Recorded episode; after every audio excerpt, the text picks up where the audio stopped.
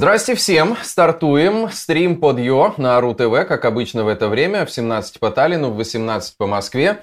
Меня зовут Артем Остапенко, я ведущий под Йо, так называется наш проект, и мы стараемся делать его разнообразнее, интереснее. Приглашаем новых людей, новых гостей для вас. И сегодня с нами Евгений Криштофович, юрист, общественный деятель, член партии «Реформ Эстонии». Здравствуйте, Евгений. Добрый вечер. Давайте будем подъё вместе. Да, давайте. Подъё вместе, подъё друг друга, подъё как угодно. У нас тут, в общем, можно все. Мы в этом смысле отличаемся от э, классического телевидения в лучшую сторону. У вас Рафат Лукум есть, да? Да, да. У нас сладко, э, свободно, приятно. Мы угу. в общем, ничем не ограничены.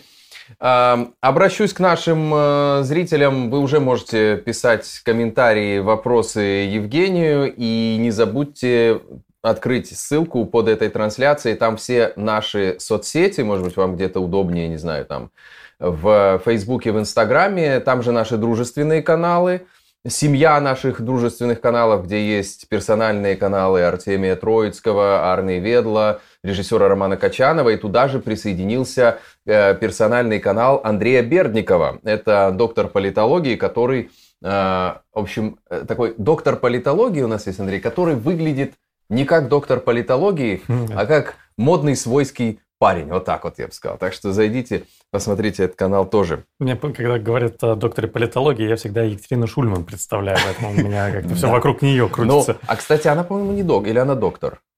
Э, она ну, кандидат, кандидат, она кандидат. Ну, по местным меркам она PhD, да, соответственно. А, да, по-моему, у нее осталась вот эта российская докторская степень еще не полученная, mm-hmm. но теперь непонятно, когда она ее получит, потому что в Германии она выше PhD, наверное.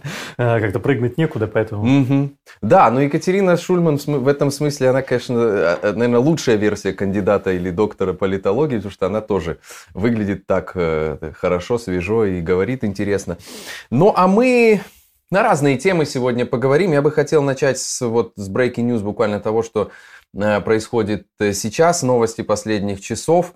Э, ну, в общем, Зеленский обозначил определенные переговорные позиции на саммите на Бали, и вот буквально полчаса назад уже был нанесен удар ракетный удар по Киеву. По неподтвержденной пока информации, там есть несколько попаданий в жилые дома.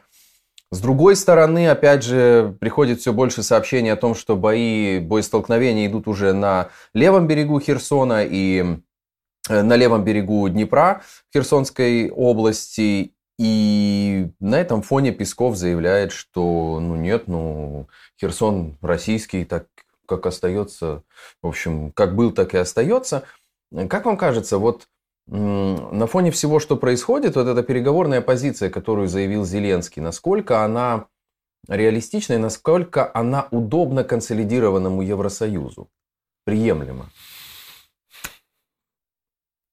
Вы знаете, эм, очень тяжело вообще давать этому оценку. Сейчас, когда вот мы с вами сидим в эфире, а там рвутся бомбы, да, и вот эта вот позиция, она меняется, естественно, под, э, под влиянием а, происходящего, и у Зеленского не так много а, пространства на самом деле для маневра, будучи лидером а, воюющей страны, в которой он все-таки опирается на свой электорат э, в значительно большей мере, чем Путин. Mm. Если Путин э, больше на ЧВК «Вагнер», э, Суровикина э, и еще несколько таких же отморозков опирается, то Зеленский опирается на народ, но он опирается на нацию. И это принципиальное отличие. Я не думаю, что ракетные обстрелы жилых кварталов по всей территории Украины приближают переговоры в э, серьезные переговоры. А, даже если предположить, что э, Зеленский мог бы быть э, настроен а, в части этих переговоров более оптимистично, mm-hmm. я не думаю, а, что украинский народ, безусловно, вы знаете его настроение лучше, чем я, но столько, сколько я знаю Украин, Украину и украинцев, мне кажется, они скорее а, сегодня будут поддерживать а, войну до победного конца, нежели а, ее прекращение путем какого-то спасения лица Путина. Не думаю. Да, но это правда. Сегодня продать какие-то какой-то мир любой ценой внутри Украины, украинскому обществу, в общем, невозможно на фоне всего, что происходит. И, конечно, когда Зеленский заявляет о том, что Минска-3 не будет, и нужно ввести новый пакет санкций против России, и нам нужно больше оружия. Да, внутри Украины это ровно то, что хочет слышать сегодня, даже я бы не сказал избиратель Зеленского, а в целом украинское общество. Но вот насколько к такой позиции э, готов, готов Запад, готова, э, готова та же консолидированная Европа из 27 стран, да, если, если ее можно воспринимать как целостную в этом, в этом отношении? Можно найти единую позицию? Эм, с одной стороны, э, принято говорить, что все устали от войны. Э, бомбят Украину, а устали мы. Это мне всегда очень нравится, в кавычках, это, это заявление. С одной стороны. Безусловно, эм, ситуация, в которой э, нам грозят э, все новые и новые гуманитарные кризисы, связанные с продовольствием, связанные с мигрантами, связанные с а, кризисом поставки вооружений и, и так далее и тому подобное. Это все, а, в общем, заставляет думать о возможностях а, скорейшего решения а, этого кризиса. С другой стороны, ну, какой ценой? Да. А, и насколько этот э, возможный мир будет прочным. Если на фоне а, совещания Большой Двадцатки происходят обстрелы Киева, а, на, можем ли мы говорить о том, что российская сторона является разумным партнером по переговорам? Не думаю. А, не думаю, что это, а, не думаю, что это нормальное заявление. С другой стороны, а, нас ждет зима, угу. очень тяжелая.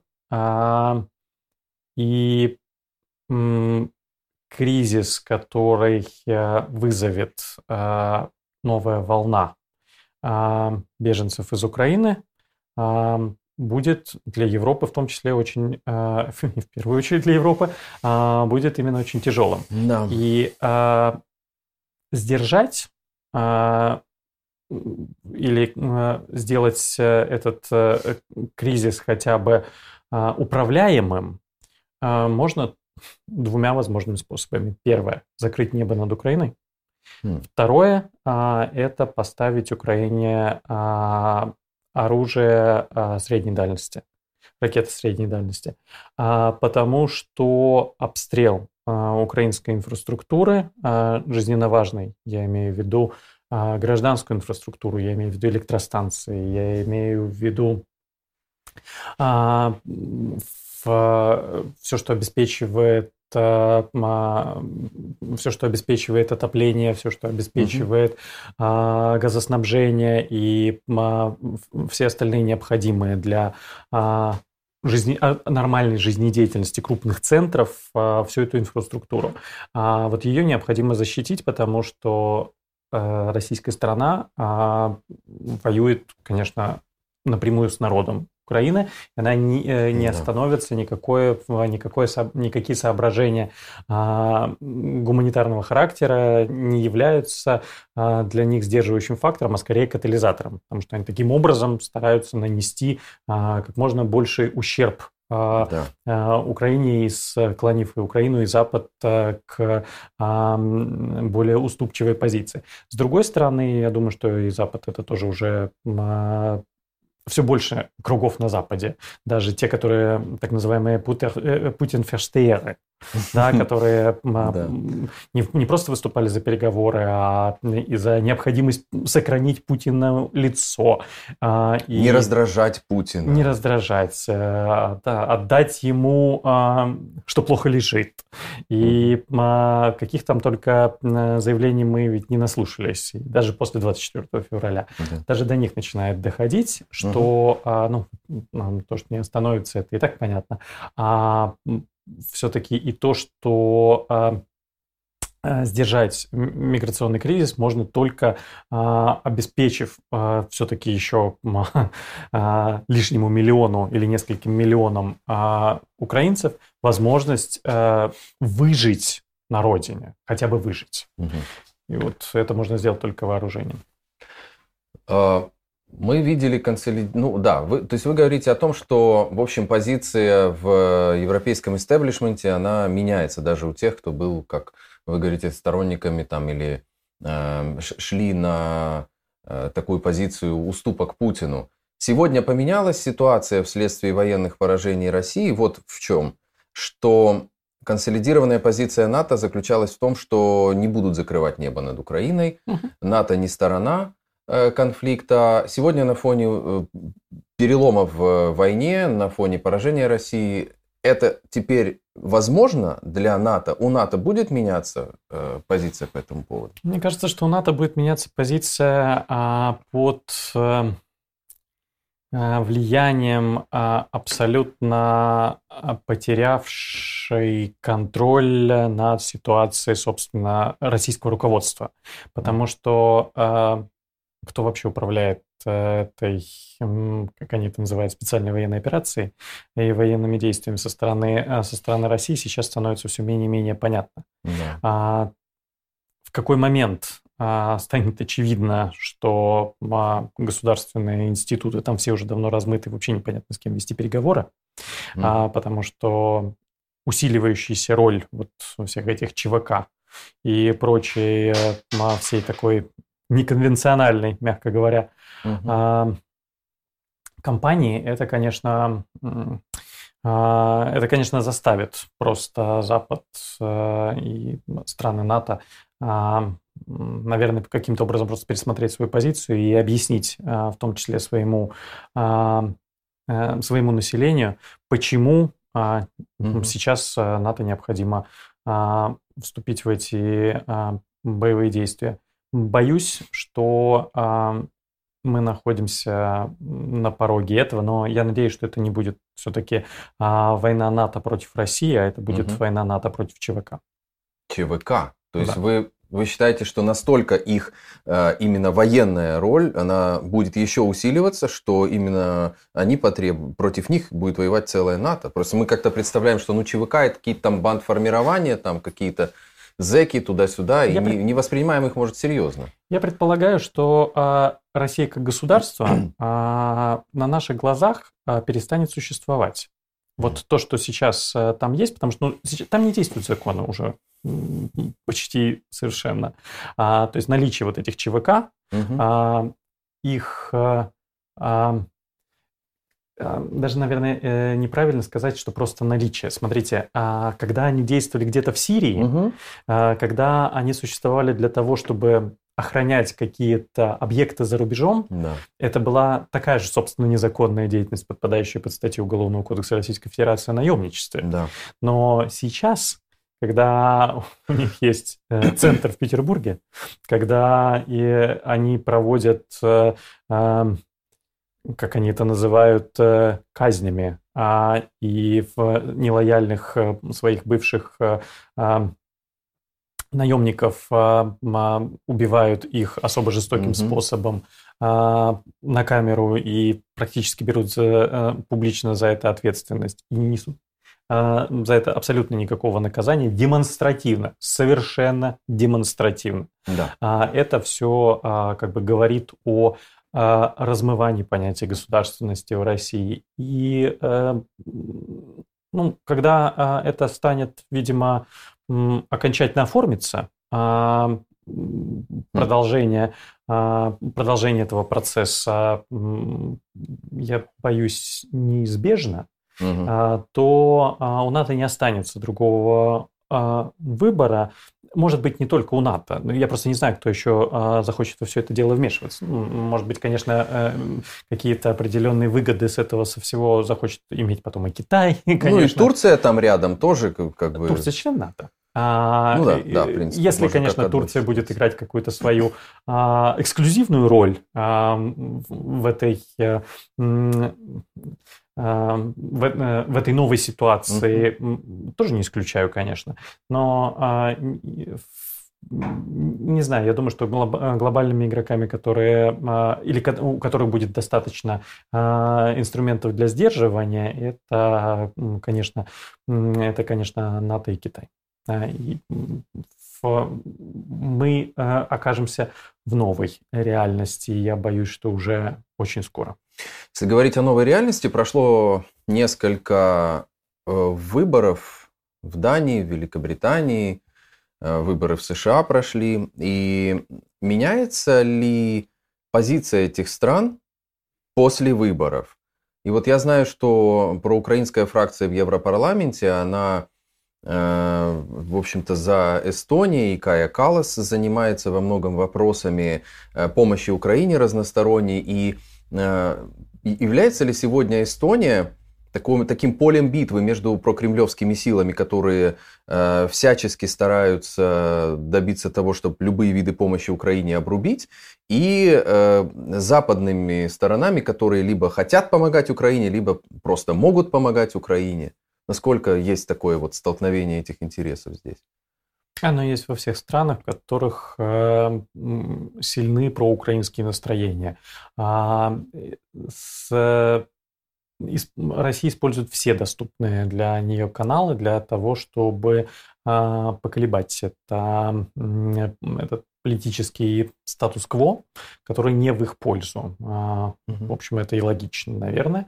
А, странах с а, большим, очень большим, а, а, большой долей русскоязычного населения, конечно, одним из факторов давления является, собственно, влияние на это русскоязычное население с целью как-то формировать его электоральное поведение, с целью заставить его оказывать давление на властные элиты, в Эстонии э, это получается не очень хорошо.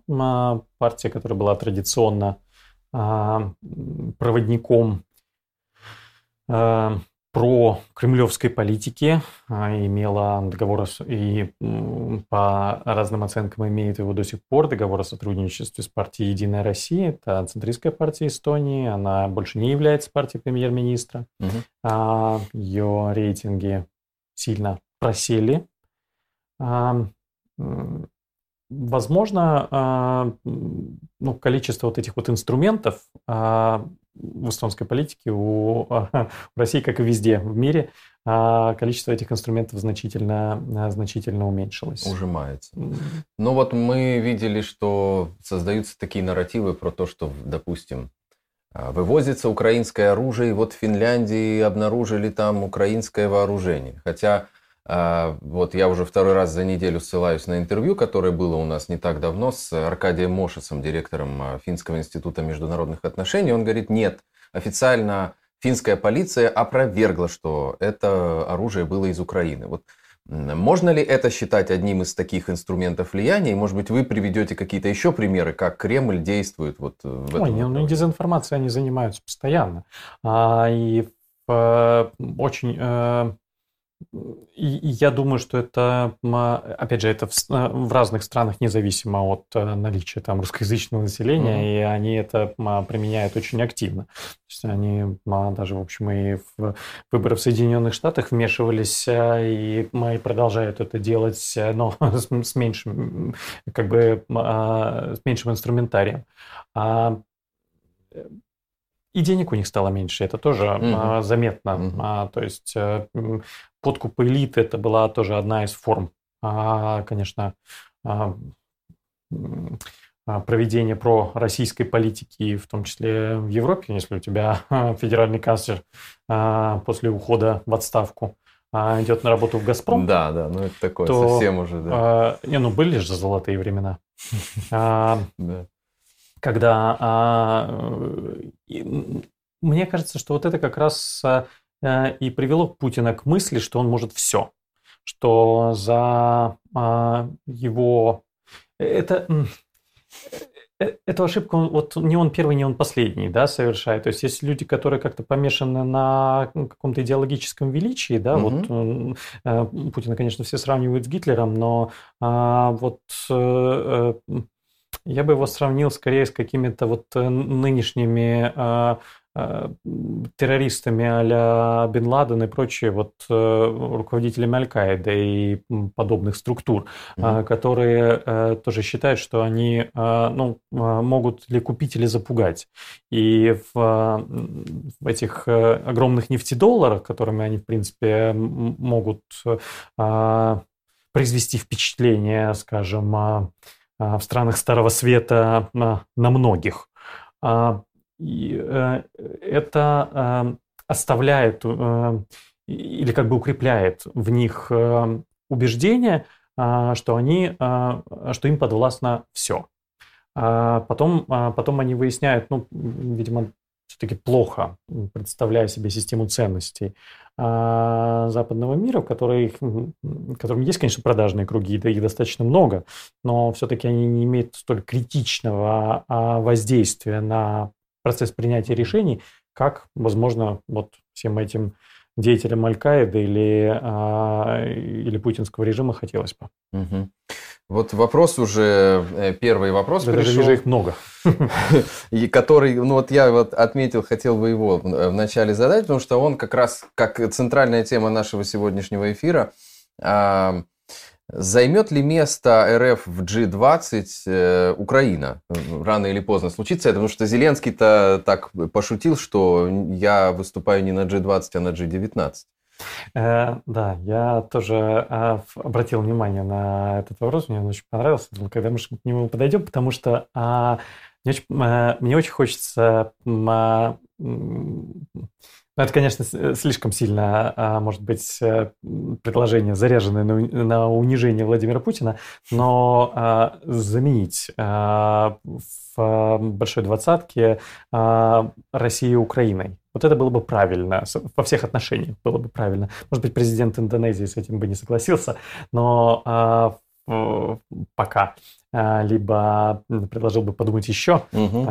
Много сделал заявлений и шагов для того, чтобы по итогам нынешней встречи можно было принять э, какое-то заявление, удовлетворяющее в том числе российскую сторону. Но российская сторона до такой степени потеряла всякий контакт с реальностью, по-моему, я не знаю, попал ли Лавров действительно в больницу, но то, что они там все сильно нездоровые, это, это факт. И а, как, какие бы а, со своей стороны усилия не предпринимал бы, э, дипломатически не предпринимал бы президент Индонезии, к сожалению, к сожалению, все это, все его старания уйдут в песок. Но вообще перспективы дальнейших каких-то ограничений России в э, международных организациях, исключения откуда-то, они насколько сейчас серьезны? Или все-таки Запад сохраняет какие-то надежды договориться? Ну вот как, как дальше Россия? Россия еще пока только из ООН не исключили, а во всех остальных, по-моему, институтах, э, ну, ну, сколько лет мы обсуждали, а, ограничения, а, деятельность, влияние России в Совете Европы. Это, и это я после Крыма mm-hmm. имею в виду. Mm-hmm. А, то есть, что до Крыма было это совершенно другая ситуация, а после Крыма а, где вы были 8 лет, мы 8 лет обсуждали, э, не исключить ли Россию Совета Европы, да, не ограничить правда. хотя бы ее там, а, э, ее там присутствие. А, и всерьез прямо качали головой, говорили, ой-ой-ой, она же один из э, крупнейших а, доноров Совета Европы как такового, не потеряет ли Совет Европы вообще своей ценности без России, а со страной, оккупировавшей часть другой страны, члена Совета Европы, Совет Европы своей ценности не терял удивительным mm-hmm. образом. Меня всегда это все 8 лет меня это поражало. А это... почему так было? У вас есть ответ? Есть. А, потому что а, в Европе, да и в мире вообще, в Соединенных Штатах в частности, а, была очень популярная точка зрения, что а, Украина как государство не состоится, а, что она не удержит или не сможет удерживать свои территории, даже если, потому что ну, до определенной границы, скажем, может мировая общественность, представители других стран вмешаться, оказывать какую-то помощь, mm-hmm. и что и вернуть, вернуть Крым и э, надавить э, на Россию с целью, а, а, с, э, с целью заставить ее признать государственный суверенитет Украины в тех в международно признанных границах практически невозможно, в том числе за счет того, что а, украинское население собственное нелояльно. А, то есть а, в Крыму все за Россию. Вот это была а, та, в общем, спорная а, позиция, которая, а, которая 8 лет звучала как предостережение. И, а, ну, естественно, на любых выборах, когда речь идет о том, что вы готовы проголосовать за партию, которая отправит ваших американских, ваших немецких, ваших британских детей умирать за то, чтобы Крым был украинским, угу. при том, что их само население собирается, как это, в родную гавань. А, Вернуться, да. Да, да. и хоть камни с неба и тому подобное. а, то есть вы готовы или вы не готовы? И в основном были, конечно, а, люди не готовы. Это была тяжелая ситуация. Сейчас она изменилась.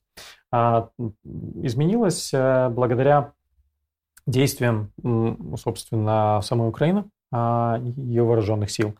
А, готовностью а, защищать, готовностью украинского народа защищать суверенитет свой, а, готовностью не пустить Путина дальше, во-первых, с одной стороны, и освободить всю территорию Украины, включая утраченный а, де-факто 8 лет назад Крым, вернуть и де-факто вернуть в состав а, в состав Украины. Видите, Путин думал похожим образом, как и европейцы. Да. Он же тоже думал, что три дня и все будет в Киеве, значит, будет парад, и все с хлебом солью будут его встречать. Вы видели, к первому сентябрю а, был замечательный мем а, с советником офиса президента Украины господином Арестовичем, да. где там дети приходят 1 сентября в первый класс, а, и, значит, человек, похожий на Арестовича, говорит, ну, два-три тижня.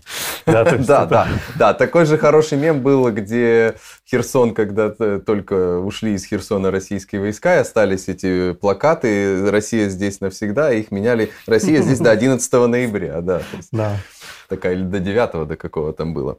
Да, ну такая история. Насколько вам кажется, Путин иррационален Э, в принятии своих решений и насколько он оторван от реальности сейчас и, и, и насколько далеко это может зайти, ну то есть последствия его вот такого мировосприятия? Очень трудно сказать, потому что меня вообще запрет на въезд в Россию, не говоря уже о том, что я никогда не встречался с Владимиром Путиным, то а, и не знаю практически а, никого из людей в его окружении, никак не могу а, лично сослаться, а, не э, интерпретировать это из каких-то инсайдов, но очень похоже на то, а, что, а, что а, он давно не допускает к себе людей а, с точки зрения отличной от его а, хотелок. Угу. Извините за угу. такое просто, просторечное выражение. Многие политологи говорят, вот упомянутая уже Екатерина Шульман в частности, да, да. что по их оценкам Шульман хотя бы знает Путина. И в, по их оценкам эта а, ситуация выкристаллизовалась а, после ковида. То есть вот Ух тогда, ты. когда он а, к себе а, окончательно никого не, а, кроме самых а, приближенных, а, перестал допускать, а, вот это количество а, и, а, скажем, людей, льющих ему в уши а, ситуацию о том, что Э, еще раз цитирую Арестовича, 2-3 тижня. Да, да. да. И что все это будет, э, э, и, и что все это, как, и все там за нас. Да, а, конечно. Опять же, нужно же объяснять, куда девались все средства, которые в течение всего этого времени вкладывались в изменение ситуации в Украине. То есть она, она изменялась вообще очень странным странным способом. Для меня а, прозвучит, может быть, несколько а, ошарашивающе, но всегда а, Украина для меня была окном в русский мир. Я объясню, что я имею в виду. А, видите, у меня а, многие годы уже запрет а, в, а, на въезд в, Республи... Э, в Российскую Федерацию ага. с 2004 года, в Республику Беларусь с 2008. А, то есть, поскольку я туда попасть не могу, я по-русски а, поговорить в основном в Киев ездил. Понятно. В Одессу. А, в Одессу, тоже. Да. Ну, а, русскоязычный город, конечно. Безусловно. И а, для меня Украина была как раз вот этим вот окном в русский мир, и я был там э, довольно часто. Угу, а, интересно. И в том числе не только, с, не только по работе. Я туда и ну, поддерживаю украинскую экономику, с другой стороны, а, и съездить просто в, там, по киевским ресторанам прогуляться, это да. тоже у меня было Или хорошо. по Одесскому побережью. Конечно, да. а, способ проведения свободного времени. И я очень много общался с, а, с украинцами, я смотрел э, и слушал, что, что они говорят о вообще положении вещей и как они реагируют на, на происходящее, да. и в том числе отношение к ним со стороны россиян. Э, я не чувствовал, что там зреет какая-то очень сильная русофобия. А, я чувствовал другое. А, я, для меня было очевидно, что а, вот формируется украинская нация. Именно благодаря, причем именно нация в политическом смысле, совершенно новом виде формируется после аннексии Крыма. Новая во-первых, в Киеве все э, молодежь стала говорить по-украински, прям да. показать, да. на показ. А, да, то есть... 15 э, год это прям был тренд такой. Да, и да, э, после, то есть это, ну, ты, ты входишь в, э, там, в любое заведение, с тобой начинают, изначально начинают говорить на украинском. То есть если, э, ну, я стесняюсь своего э, очень э, такого э, приблизительного украинского языка, uh-huh, uh-huh. Э, поэтому я способен сказать там пару слов, но поскольку у меня будет отсутствующая грамматика, то я э, практически, да, и очень э, ограниченный mm словарный запас, а, то э, это будет очень быстро понятно, что, а, что я украинского не знаю. Со мной, конечно, все переходили на русский язык. И я... И я в этом не... тоже не было проблемы, Никак, правда? Ведь? Никогда. А, никогда. А, до, до войны это вообще никак не, осущ... Э, не ощущалось. mm Сейчас я даже на это не рассчитываю, но до войны не ощущалось. А, так вот, а, но было заметно, а, что а, людей обижает, а, а, оскорбляет и вызывает глубочайший внутренний протест вот вся эта антиукраинская риторика, которая лилась из всех российских утюгов. Она же доходила до э, ушей украинской ну, аудитории.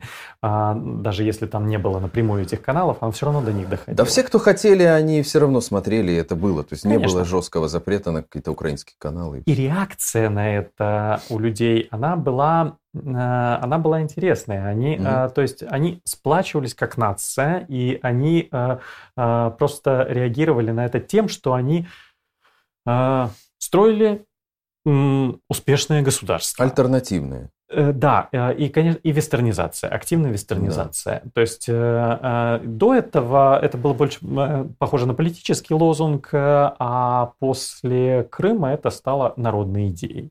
И для меня это было совершенно очевидно, поэтому когда, когда, речь, когда в воздухе запахло войной, это было до 24 февраля, естественно, и это было ясно, в принципе, уже а, к концу 2021 года. И в, а, уж в начале 2022 верить в то, что на майские поедем на шашлыки, знаменитое заявление Зеленского, а это, конечно, в это уже э, ну, верили только самые большие оптимисты. Ну, то есть вы вот, находясь здесь, вы понимали это уже, что война будет? Ну, я, я отмен... находясь я отменил... в Одессе, видимо, как и Зеленский, нисколько не сомневался я отменил в, том, в конце поедем. января поездку в Киев именно по этой причине. Угу. А, то есть, ну, я знал, что как, ни сегодня, ни завтра. А, и, ну, это было понятно, это все, ну, местные структуры тоже всем говорили об этом, пожалуйста, не надо.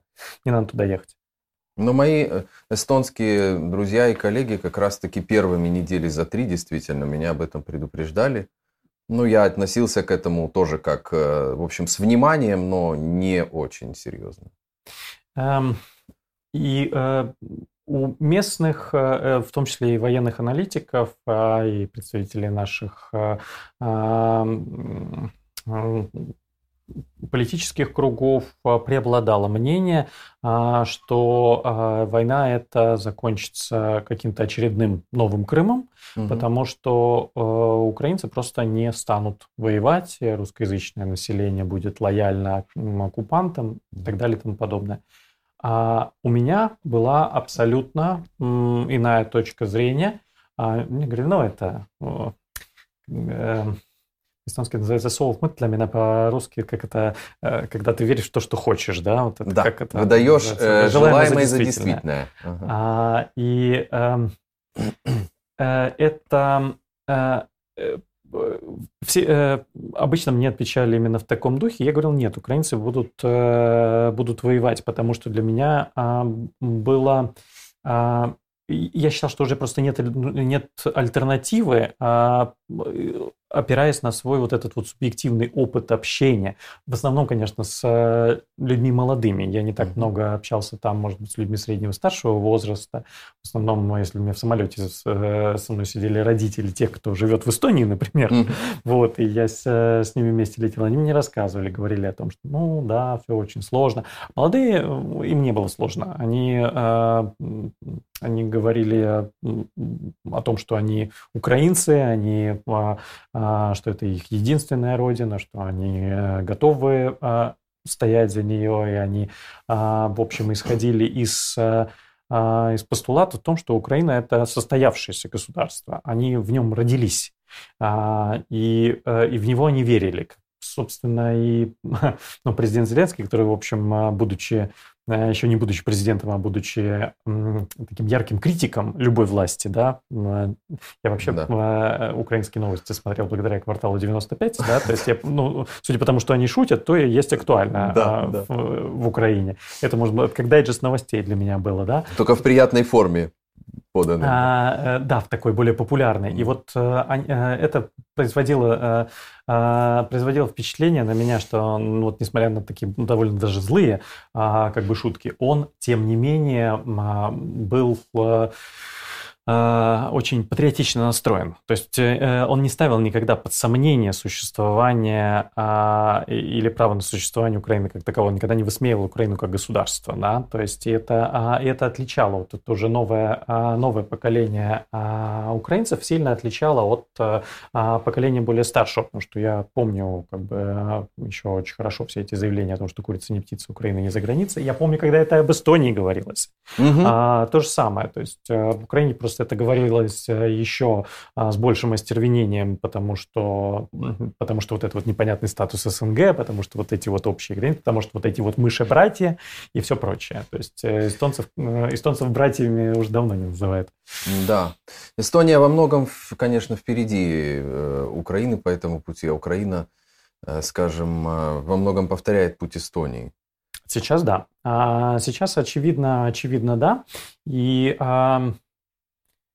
Теперь мне кажется, что вот и южные и восточные регионы, более или менее, поняв ценность русского мира, да. огромную цену заплатив за, за этот урок, а, и боюсь, что еще придется заплатить, а, потому что это еще все, к сожалению, пока не закончилось. А, но это, э, эти процессы, они будут иметь, э, конечно, эффект сплачивающий украинское общество. А приведет ли это к распаду России? Тут в чате тоже был этот вопрос. А совсем ли это все да, разлетится а, в, в мел, на мелкие осколки? Не исключено. А, не исключено. А в чем я точно уверен, это то, что Украина в международно признанных границах а, как государство полностью состоится – а вот что будет с Россией, а, вот на этот вопрос я не готов ответить. А как вам кажется, вот эти, вы уже упомянули ЧВК в начале нашей беседы, вот эти неформальные фигуры типа Пригожина, которые, я, я этот вопрос задаю практически всем, кто приходит к нам сюда на РУ-ТВ, э, неформальные фигуры, которые обладают огромным ресурсом, огромным влиянием, но, в общем-то, не имеют формального статуса, не вписаны в какую-то официальную властную вертикаль или структуру, как они будут э, действовать, насколько они будут э, центрами силы, когда начнутся э, какие-то вот центробежные процессы, не знаю, там, транзит власти, уйдет куда-то Путин, развал России, еще что-то. Вот какая будет роль таких фигур, как Пригожин ну, и, Кадыров, например? А, а, возможно, там их роль будет довольно а, маленькой, потому что сколь бы влиятельной и сильной не, а, не было ЧВК Вагнера, она все-таки сильно там, в районе боевых действий. И сильно она а, даже не столько дисциплиной, сколько вот э, возможностью а, применения таких э, ультражестоких мер. Да, то есть с обычными мобилизованными или легальными солдатами кувалдой в череп не так просто а, все-таки поступить. А, не факт, что совсем невозможно, но не так просто. А с э, бойцами э, или боевиками этого ЧВК а, и теми, кто воюет под э, началом Рамзана Кадырова, а, разбираться можно как угодно. Там можно пальцы отрубать за э, дисциплинарные угу. нарушения и многие другие применять к ним и пытки, и а, бесчеловечные а, формы наказаний, а, вплоть до жестоких, жестоких убийств. Это можно делать совершенно, совершенно, совершенно спокойно. Причем при полном одобрении еще и российского общества, что угу. самое, конечно, шокирующее. Ну, хотя а, можно легко найти этому объяснение, потому что если выбирать приходится, кто будет воевать, там а, какие-то мобилизованные а, зэки, которые в России, как известно, не люди, а, в, ну, в таком массовом понимании, да, да. А, то есть они обесчеловечены полностью. А дегуманизация такая традиционная. А, либо свои собственные дети, конечно, большая часть выберет э, в России, выберет в России этих заключенных а, может быть, даже как-то сказать, ну и замечательно, меньше кормить. Угу. А, и а, там, да, там вот роль этих ЧВК а, на, а, в Украине будет достаточно, достаточно сильной. Ну и, соответственно, их а, влияние на центр принятия решений сейчас в нынешней ситуации а, достаточно большой, потому что а кто еще будет воевать? Этих, а, а, как их э, называют, чмобиков, да, частично мобилизованных. Ч- частично мобилизованных лиц, да, которые а, одни из а,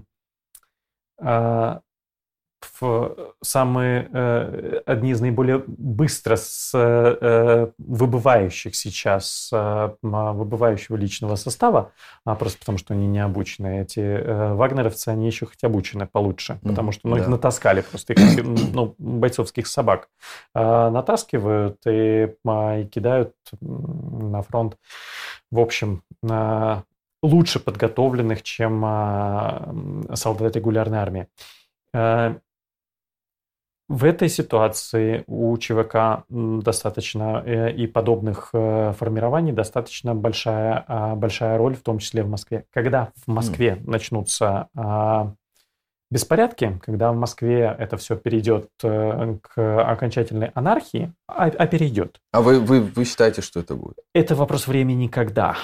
Это не вопрос времени, это не вопрос случится ли. Угу. Это точно, точно будет, потому что размывание а, границ государства и а, а, окончательный, окончательная потеря монополии на насилие государством российским и появление, то есть, ну, российское государство стремительно вот несется к этой ситуации. С, вот, смотрели, наверное, советский фильм "Свадьба в Малиновке". Конечно. Вот пан Атаман. Да. А кто здесь виде. власть?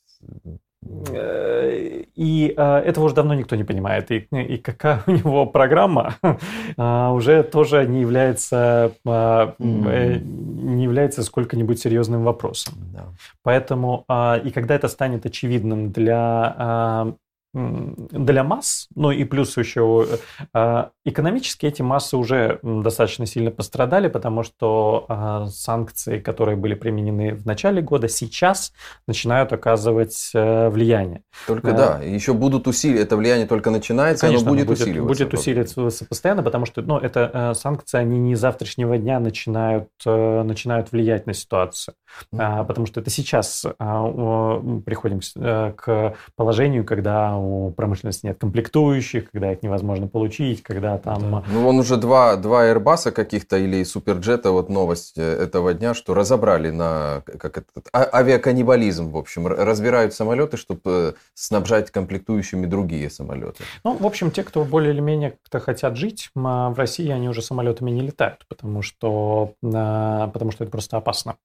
А, То есть э, по России не стоит летать самолетами. Внутренними рейсами. Внутренними рейсами, да, потому что они, их обслуживание ведется подручными средствами практически, без э, супервайзинга, собственно, со стороны официальных компаний, э, да, производителей э, авиапарка. uh И да, если можно ездить по земле, лучше ездить по земле.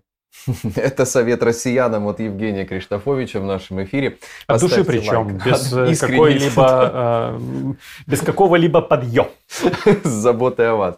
Да, подъё выходит каждый, каждый будний день э, в 18 по Москве, здесь на канале Ару ТВ. Но вот вы сказали о, о внутрироссийской ситуации, о российских народных массах. Мне интересно, вот вы говорите о том, что украинцев прошел вот такой рост сознания, в каком-то смысле они увидели этот русский мир, познакомились с ним, и, в общем, понятно, что большинство украинских, э, украинцев не хотят этого русского мира. А внутри России, ну, мужчины добровольно идут на смерть. Значит, женщины собирают на последние деньги, покупают им какие-то трусы, там, какое-то белье.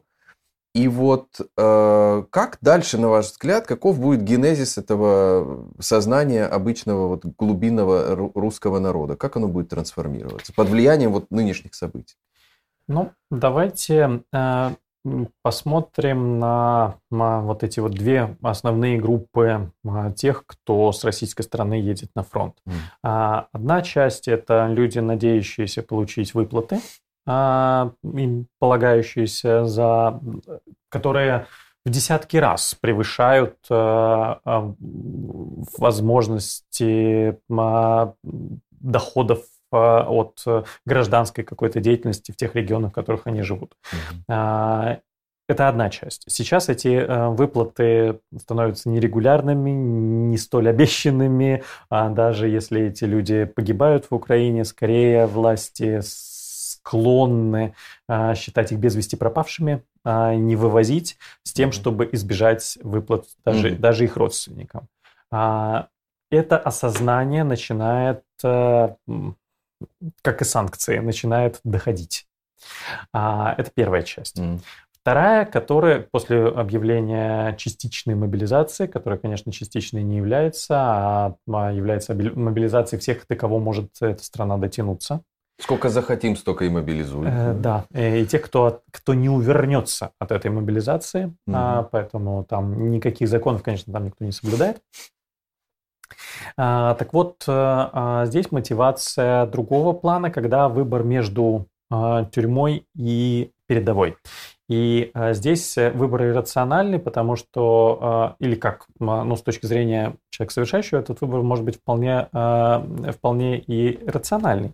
Он думает, что в тюрьме в любом, в любом случае в российской тюрьме плохо, угу. и там можно не выжить очень легко, а на передовой, может быть, еще как-то улыбнется удача. Угу. Но сейчас, а особенно, кстати, на пороге зимы, как мне представляется, а, ситуация начнет меняться, потому что они экипированные а, российские а, солдаты экипированы очень плохо. Вот это тоже сравнение, когда Зеленский побывал в Херсоне, да, были в, в социальных сетях очень много вот этих вот мемов, да, то есть на нем там 300 евро э, или 300 долларов стоящий, стоит куртка его, там 100 евро ботинки, там 20 да. евро штаны. И с другой стороны там фотография Путина, на котором одна только его парка стоит 23 тысячи долларов. И рядом же, собственно, а, в каком состоянии находится находятся э, военные, которыми руководят эти верховные главные командующие. Да, отличное сравнение. Я не видел этого. Это вот да, то есть э, по, э, э, отлично экипированные украинские солдаты, э, безусловно, тоже есть свои проблемы со снабжением, но не такие, да. э, э не такие колоссальные, как в российской армии. И э, соответствующая, э, соответствующая картина с российскими военнослужащими, которым, как вы правильно сказали, что собирают с последних э, денег, собирают э, средства на а, какую-то хотя бы минимальную экипировку. И все эти видео а, с а, истеричными а, сотрудниками или сотрудницами военкоматов, которые кричат о том, что а, как это, патриоты вы или не патриоты, а, идите, закупайте вот одно, второе, да. третье, вплоть до а, народных средств а, остановить кровотечение. Да, научитесь тампоны вставлять в рану. В да, рану, да. да, да. А, и это а, это очень правильные советы на самом-то деле. То есть это, это действительно помогает сохранить жизнь. Но с другой стороны, у вас нет предоставить даже этого. А, и а, вот сегодня это уже очень сложно скрывать. А, вот в информационной, а, в этой открытой информационной картине мира да. это а, кстати, вас не блокируют в России? Вас видно, ваш канал? Нас видно, нас не блокируют, но есть определенные причины считать, что чуть-чуть притапливают а... на некоторых ресурсах. Если э, если нас э, смотрят э, в России, во-первых, можете передать нам привет в чате, а, да. с одной стороны, а с, и с другой стороны, как ты знаешь, сам передай другому. А, уби, э, э, берегите всех, кого можно, хоть, э, хоть за ногу их оттаскивайте от военкомата, но не пустите людей на войну, потому что они там погибнут. Ну а как, как можно оттащить от военкомата? Вот, ну, то есть они же во многом... Хотел сказать кувалдой по голове, но я не буду шутить на эту тему. Да, это такой юморок, конечно. Ну, то есть мне кажется, что у них просто в, в глубинных этих регионах оно, они не имеют возможностей даже скрываться. На самом деле имеют. А, то есть люди, э, э, когда пришла повестка, в которой написано, э, когда повестка на казнь, да, завтра приходите, веревку приносите с собой, а, ну, не, наверное, все-таки пойду, а то если не пойду, будет хуже. Ну, да, а, то есть это, это совершенно иррациональный подход. Это совершенно... Хотя, с другой стороны, человеческой психики, а, потому что мы все ищем более комфортную для себя в, нас... в настоящее время, да, наиболее комфортную а, стратегию поведения. И часто наш а, ну, мозг а, подсовывает а, такие а, с с точки зрения формальной логики совершенно неправильные, а, э, неправильные модели. И вот угу. это вот пойти, э, пойти в военкоматы, но там же разберутся, а, это, это самая неправильная позиция. Да, это уже видно на, по-моему, многочисленных примерах. Вот вы интересно упомянули вот сравнение этой одежды Путина и Зеленского, сравнение тут же экипировки Привет, смотрит из России. Да, но у нас на самом деле, э, у нас на самом деле около 80% российской аудитории, так что да, всем, кто из России, можете поставить лайк, поставить э, плюсик в комментариях, ну и э, мы, мы рады очень, что вы с нами. Вот разница между в пиаре Путина и Зеленского. Как вам, вот, как политику, общественному деятелю, вот это вообще то, как представляется Путин сегодня – в медиа и как Зеленский представлен? Хм. А, Путин никогда не участвовал и не будет участвовать в выборах. А, то а, те, та имитация, в которой он принимал участие да, с 2000 года, это же не выборы. Это, это позорная имитация. А Зеленскому mm-hmm. надо избираться. Более того, Зеленскому Майдан может объявить импичмент. Э, тут еще тоже такой э, особый э, с национальным колоритом сдерживающий фактор, который в украинской политике играет такой роль краеугольного камня на самом деле. Потому что mm. это еще с ну, даже задолго до Януковича было понятно, насколько Майдан влиятельная, влиятельный политический инструмент. Mm-hmm. И да, он не может себе позволить э, э, ну, э, выглядеть так, как позволяет себе выглядеть Путин, а Путин наоборот. Ему нужно показать, что он... Ему, ему нужно показать тем людям, которые находятся вокруг него, что он главный. А, и это, а, он это обеспечивает в том числе вот этими вот формальными, формальными символами, mm-hmm. как вот, например, парка за 23 тысячи долларов. Я помню, у нас один из эстонских бизнесменов, а, который занимался транзитом, он говорил о том, что в России со мной никто не начнет разговор, если мои часы будут стоить менее 50 тысяч долларов. А в Европе с ним никто не начнет разговор, если его а, часы будут стоить дороже 5 тысяч долларов. Да? А, то есть желательно, чтобы они стоили 300 долларов, как у Обамы.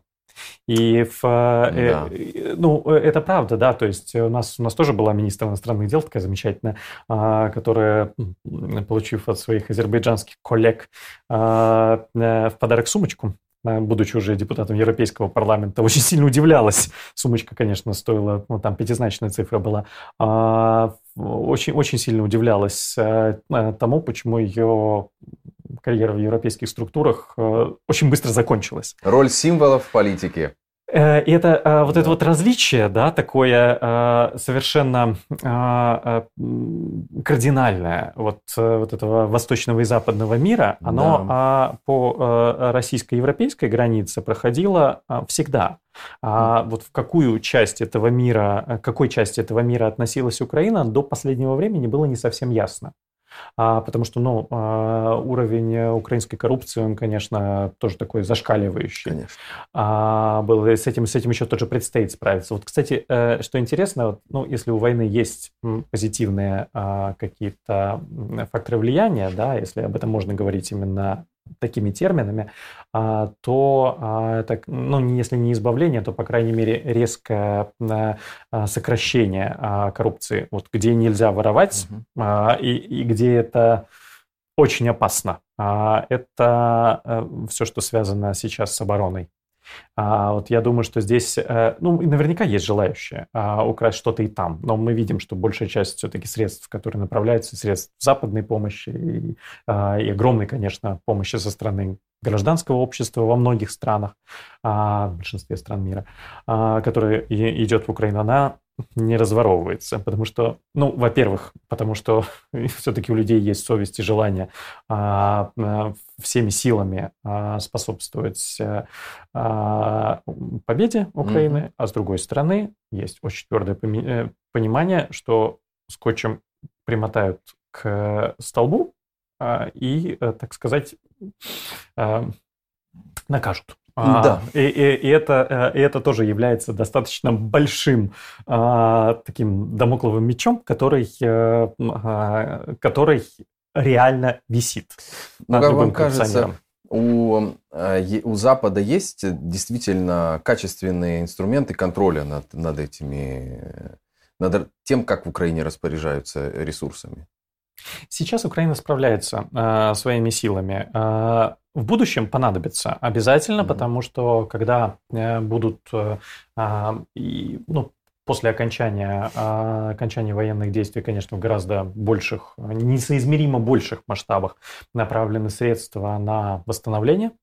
Э, средства есть сегодня аккумулированные на, э, в виде замороженных российских активов за рубежом, да. потому что мы сейчас уже говорим все более и более активно. Последней на прошлой неделе об этом сказал президент Латвии о том, что необходим трибунал международный а, по преступлениям России в Украине. Это, конечно, с главной, а, главной целью а, это разморозить эти средства с тем, чтобы их уже можно было сейчас передать на восстановительные нужды в Украине. И когда эти средства все будут направлены, это важно будет, чтобы они ни на, ни на каких этапах не были нецелевым образом использованы. Mm-hmm. То есть, чтобы за этим происходил такой очень а, очень серьезный контроль. Но, Но я убежден в том, что а, э, в том, что и Украина как э, государство сейчас после войны а, будет очень сильно отличаться от э, Другой. в административном плане угу. от той Украины, которая была до войны. Да, это очень интересно. Но юридически, насколько, как вам кажется, этот механизм вот разморозки этих средств и до того момента, как они дойдут к цели, насколько он вот реализуем, потому что, как мне объясняли, что это юридически вообще в международном плане, это очень сложная история. Но и она очень болезненная для россиян, потому что и Путин высказывался по этому поводу, что нас обокрали, и Лавров, по-моему, недавно что-то опять сказал тоже про эти замороженные активы в Европе. Э, боюсь, что э, боюсь, что уже мало кто будет обращать внимание на то, что они говорят, а, потому что, ну, во-первых, э, последнее голосование по резолюции в Генеральной Ассамблее Организации Объединенных Наций, которое был на тему, собственно, репарации, да, оно показало, что сколько там, 96 стран проголосовали за. Да, или 94, а, или 96. Да. По-моему, 96. Мы можем это уточнить. Но а, а, в, так или иначе, большинство это практически все страны Запада. Да, очень большое было количество воздержавшихся стран. Mm-hmm. То есть вот э, а, такие страны третьего мира или страны а, находящиеся между а, вот Белоруссией, Россией, Северной Кореей, а, Сирии. Ну, азиатские, с одной стороны. там Казахстан, Тур, э, Туркменистан, по-моему, вот, вот да, эти. ну, вот они э, или, или, скажем, там Швейцария, да, mm. и страны НАТО, и, и Соединенные Штаты, вот кто будет принимать это решение? Полагаю, полагаю все-таки не Казахстан с Туркменистаном. А, при, всем, при всем к ним уважении, надо сказать, что они, они много э, что вот в этой ситуации сделали, тоже когда приняли правильное решение. И вот здесь тоже очень важно, почему они приняли такие решения. А, они не так зависят от Запада, как нам отсюда представляется. Они от Китая зависят гораздо больше. Угу. Вот то, что китайское руководство сегодня... А, способна принимать трезвые решения, это а, большое подспорье в нынешней ситуации. Но там, конечно, такой тоже мощный кулак из Вашингтона, который э, администрация Байдена демонстрирует а, и напоминает о том, что как, если администрация сменится, если там будет республиканская администрация, Трампа, не Трампа, это не важно сейчас. Если там появится республиканская администрация, она будет очень антикитайской. Угу. А, и, а, и это точно, потому что даже для Трампа а, Китай был главной угрозой, которую он постоянно манифестировал как угрозу. А, Байден а, для а, Пекина это еще удобный партнер. Ну вот они с Си Цзиньпинем там мило беседовали на Бали сейчас. Это преподносится как такой разговор, движение навстречу, и Си делал такие, в общем, очень дружественные заявления в отношении США. Да, а, и Китай выигрывает, а, очень сильно выигрывает а, в этой ситуации просто по той причине, что мир становится биполярным в золотые годы Путина э, мир биполярным не был, конечно же. А Россия была гораздо более сильным игроком да. 10-12 лет назад, чем после Крыма даже, конечно. не говоря уже о нынешней ситуации.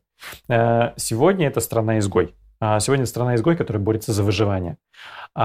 И и делает только хуже. А вот сейчас это вот это классический цуцванг у Путина, а, в который он сам себя загнал и продолжает.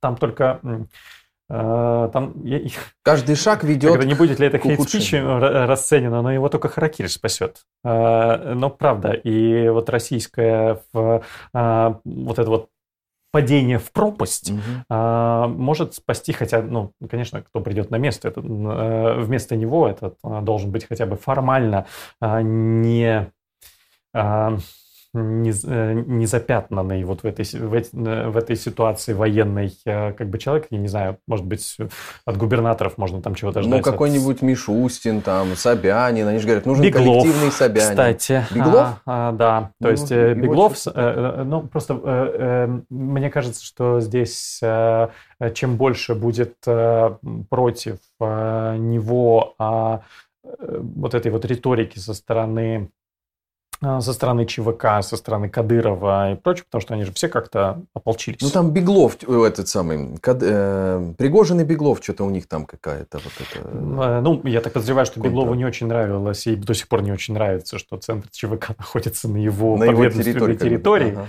То есть... Э, Эстетически, видимо, здание ему как-то... Боюсь, Дизайн что да. не подошел. Не да. вписывается в питерский, так сказать, Не ландшафт. по феншую, не по феншую да. он там.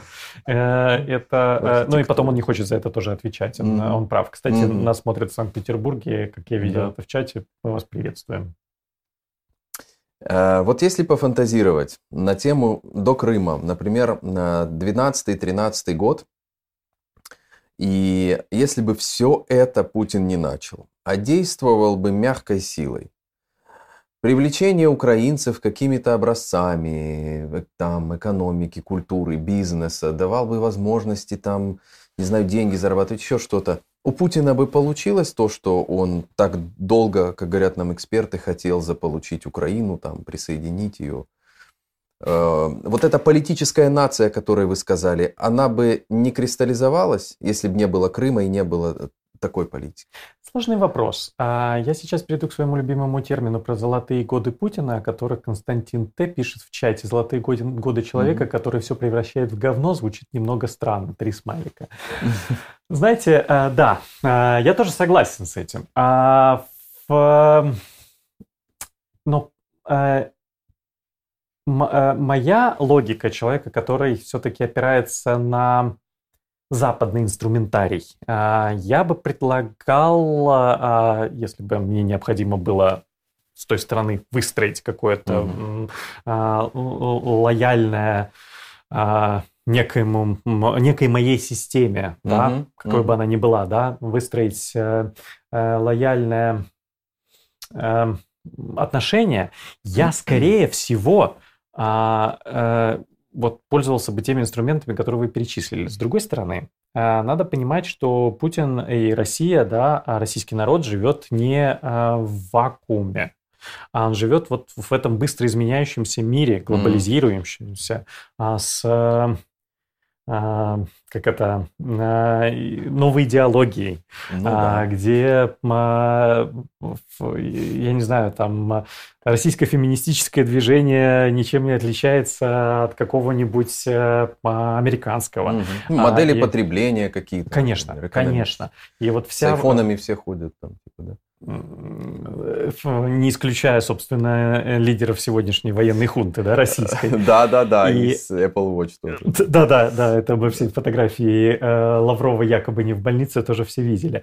И э, вот здесь, мне кажется, что это и было, кстати, главным триггером для Путина. Он очень не хотел, чтобы вот это вот, вот постепенное а, вот это вот влияние, да, потому что эта мягкая сила Запада, она была гораздо, гораздо сильнее, а, чем вся их а, а, альтернативная реальность, которую они конструировали даже вот этой своей, а, mm-hmm. а, ну, довольно эффективной и, а, и очень дорогой пропагандой, которую они, ну, вот а, с влиянием да. на вот мозги своего такого постсоветского поколения пропагандой ведь не, не сделаешь это. Это должно К тому быть же западная, да, намного, а, а, она намного сильнее. Причем она, а, она все-таки опирается на а, реальные настроения людей, на их реальные как бы сложившиеся ценности. Она что... больше отмеча... отвечает, что ли, системе человеческих потребностей. Конечно. На разных уровнях. А это только как бы на, на промывку мозгов. Западный культурный код, да? То, ну, есть, ну, э, например, а, да. то есть вот это вот пост, вся, вся вот эта вот постсоветская чушь, которая постулирована в общем, наверное, путинской мюнхенской речи, да, о том, что главные mm-hmm. а, как этот а, крупнейшая геополитическая катастрофа, катастрофа 20 века это крушение, крушение Советского Союза. Ну, слушайте, для кого? Для кого? Для ну, каких-то несостоявшихся пост, в постсоветской системе людей, может быть. Ну или просто людей, кто тогда много. был молод. Там простая поговорка, когда Чукча был молодой, Чукчу девушки любили. Да, люди тогда были молоды, и они как бы ассоциируют с лучшими своими годами то время. Может быть так, если шире взять. Да. Мне отец рассказал, у меня дедушка из Украины, и он, отец говорит, я как-то приезжаю, приезжал в Украину, спрашивал своего там прадеда, который в Первую мировую войну дошел до Западной Украины пешком. Там он то ли из Вены, то ли откуда-то шел. Ага. Вот. И а, а он говорил, я вот внученьке, бабке шел то нашей. А, вот. И отец говорит, я спрашивал его, что а, неужели вот э, в Европе э, там никого лучше не нашел. А, mm. Что вот так э, была такая большая любовь, а mm. дед или его, его прадед задумывался, говорил, ну, знаешь, в те-то годы она бабкой-то не была. А, да, это ответ абсолютно, по-моему. Мне кажется, что здесь это также, также и работает. Но, mm. но на этом же нельзя выстроить э, сколько-нибудь э, устойчивую э, систему, потому что ну, время, оно нужно, нужно подстраиваться под него, а не пытаться предотвратить его течение. Это да, это действительно, как это, в каком-то из фильмов тоже было, это не, не синхронизировано с эволюцией, то что, то, что они делают последние годы. Наверное, завершающая тема на сегодня, как э, с российской агентурой, российским влиянием здесь, в Эстонии, последние Ой, годы. мы можем долго еще это обсуждать тогда. Ну, потому что мы понимаем, я, я хорошо понимаю, какой уровень был э, и агентуры, и, и, и влияния, и коррупции в Украине. Я понимаю, что, конечно же, Кремль и на страны Балтии тоже распространял эти все вещи и вкладывал огромные ресурсы в это. И под влиянием нынешней ситуации, ну, возьмем там, не знаю, последний угу. год начала войны, как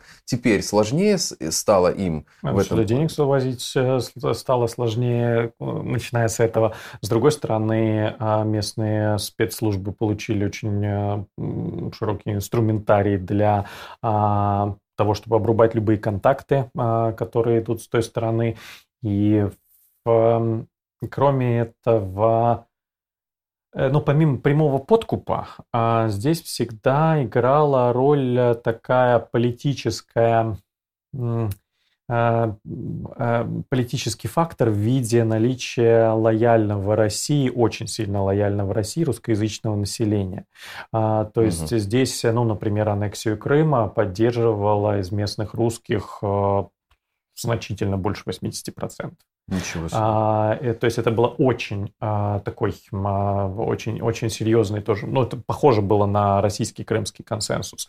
А, и, знаете, это не зависело даже от того, а, гражданства какой страны а, было у людей, да. То есть э, здесь, э, кстати, ну, у нас не так много граждан Украины в Эстонии проживает, но какая-то часть них есть, и они участвуют в выборах. Так вот, а, Эстония – это единственная кроме а, Украины, в общем, и отдельных областей Украины, страна, в которой традиционно на всех выборах Янукович и связанные с ним партии побеждали. Без всяких бросов. То есть вот, но дело, э, тут надо понимать, конечно, что местные граждане Украины – это в основном а, те люди, которые, у которых были какие-то с Украиной связи, но которые не могли получить эстонское гражданство, uh не знали языка, например, и не желали uh интегрироваться никуда. Российское им тоже как по какой-то причине вдруг не светило. А, но все равно а, все равно они каким-то образом а, а, вот, э, желали получить некое э, ну, гражданство третьей страны, они выбирали украинское. Поэтому это была такая вот, это даже не вата, это стекловата. Есть вата, есть стекловата. По э, классификации нашего сегодняшнего гостя надо это запомнить. Да, это Сегодня ситуация, кстати, изменилась а, немного, потому что наши последние а, замеры общественного мнения, связанные с ситуацией в Украине и отношением к а, войне в Украине, кто за нее ответственен и стоит mm. ли Эстонии принимать, например, беженцев из Украины, если среди эстонцев преобладающие свыше 90% в пользу Украины мнения, а, в пользу приема А, чату нравится стекловатый, я смотрю. Да-да-да, А, термин возьмут на вооружение. да. те- Политологический термин. Занимательная пол- политология с Евгением Криштофовичем. Такая мини-рубрика получилась. А, и, и нравится а, как бы и, а, и, и в э, и- эс- эстонцам а, как бы близка идея принимать, э, у нас уже 4% населения это украинские военные беженцы, 4%, покажите мне еще одну европейскую А страну, какая которой было сплоченная диаспора количество. украинцев здесь? Да. Какая А? И это вот откуда что берется, да, называется. А, и а, в- то среди русскоязычного населения ситуация 50 на 50. 50 процентов а, нет мы... э, Причем э, там даже так. А, Там а, а, в, э, еще в- где-то где-то а, 20 или 30 процентов было, по-моему, а, тех, которые либо не, э, э, не желают отвечать на этот вопрос, либо Мгм. говорят, что у них не сформировалось мнение. Мгм. А те, кто готовы ответить и у которых мнение сформировалось, делятся на две части. Мгм. А, то есть вот из оставшихся да, 70% тогда а, делятся на две части. э, 35 будут э, за Россию, 35 будут за Украину. А вот остальные, Кот- для которых не все однозначно. И это ужасная ситуация. А вот э, ну, во властных структурах, не знаю, может ли э, э, какие-то, могут ли российские какие-то агенты влияния решать вопросы также, может быть, на таком же уровне, как раньше, я не знаю, Они сидят тише воды, ниже травы. полиции, там, еще где-то? Они сидят тише воды, ниже травы. А партия, которая имеет э, договор о сотрудничестве с Единой Россией, всячески пытается продемонстрировать, что она этого договора не придерживается. Но удивительным образом антиукраинские а, настроения а, насаждает правоконсервативная партия ЭКРЕ, которая, м, а, которая выступает а, с целью ну, подзуживать эстонский народ э, в части а, ненависти к мигрантам. Мгм. То есть э, мало нам было этих Тибл, это оскорбительное название к- э, русским, да, Мгм. то есть э, вы сюда еще э, вот эту русскоязычную украинскую к- как бы э, группу гигантскую То есть их как бы в одну э, объединяют. Они хотят рассматривать в, в одном ключе, а, ну, а, бывший председатель а, и основатель партии КРЭ Март Хельме, а, бывший министр внутренних дел, кстати, а, выступал м, с заявлением о том, что м, украинские а, женщины, которые сюда, вот в основном женщины и дети, ведь особенно первые волны Ну да, беженцев конечно. были, а, они будут заниматься проституцией. А, и он э, м, буквально два дня назад я прочитал у одного из э, депутатов э, Риги Когу от этой партии, значит, очередной пост о том, что вот некая женщина, которую он якобы знает, которая была, а, в- работала дояркой в, а, где, где-то в эстонском, на каком-то эстонском предприятии, а, потом а, по его а, данным, значит, а, очутилась э, в польском борделе. Мгм. То есть, несмотря на десятки как бы ответов по поводу того, что Петр, убери вот это вот, вот эту, вот эту Мгм. грязь, эту дрянь э, и вот э, и, а, эту мерзкую пропаганду, нет, они э, э, продолжают эти нарративы заявлять и но а, мне кажется, что это, а, это не вызывает у населения, а, не вызывает доверия, потому что, во-первых, э, эстонцы очень хорошо понимают, что а, после Украины э, Прибалтика следующая. А, и они понимают, э, Могла что бы если... быть, добавлю я. Конечно. А, то есть э, э, э, э, следующая цель, которую держит в голове а, Путин. Соответственно, всем очень хорошо понятно, что никакие ксенофобские настроения в отношении украинцев а, а, э, не в наших интересах. Вот Мгм. даже. То есть даже если э, мы говорим о людях, которые ну, не способны а, очень сильно эмпатию проявлять, то хотя бы э, со стороны ну, своего сохранения своей шкуры, Да. тем не менее, не склонны, а, не склонны поддаваться на эти Мгм. ксенофобские, а, ксен- ксенофобские настроения. Если в Эстонии проституция, спрашивает журналистка Мария. Журналистка Мария, да. Не знаем, не знаем, не готовы вам Нужно проверять, вопрос. Мари, понимаете? Так точно не узнаешь, не догадаешься. Э, Если... Ну, точно, э, последний вопрос на сегодня. Когда пройдут выборы в Эстонии, изменится ли, на ваш взгляд, позиция Эстонии по Украине? Или изменится ли она насколько-то? Эм, Парламентские выборы ожидают нас в марте. Если новая коалиция будет э, э, под руководством правых консерваторов, в чем я очень сомневаюсь, но есть такая возможность, потому что э, похожая коалиция была до начала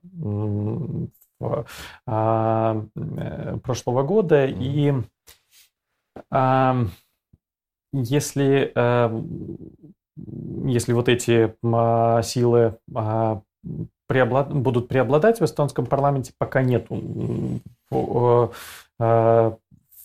серьезных факторов, указывающих на такую возможность. Но если так случится, то а, может быть эстонская а, помощь Украине будет э, значительно, а, значительно меньше, чем есть сейчас. Правые консерваторы будут саботировать очень многие инициативы, уж точно не будут а, впереди а, таким локомотивом а, значит, вот этих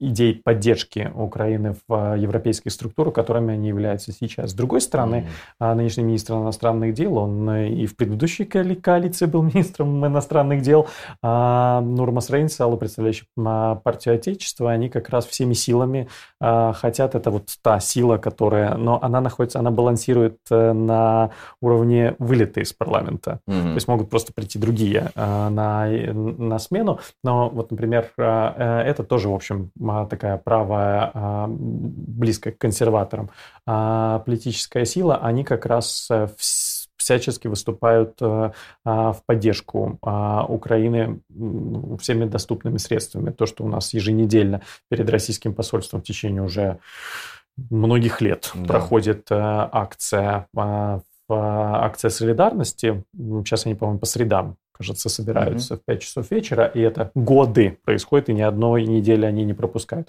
Это э, делает член парламента да. от их партии. Да.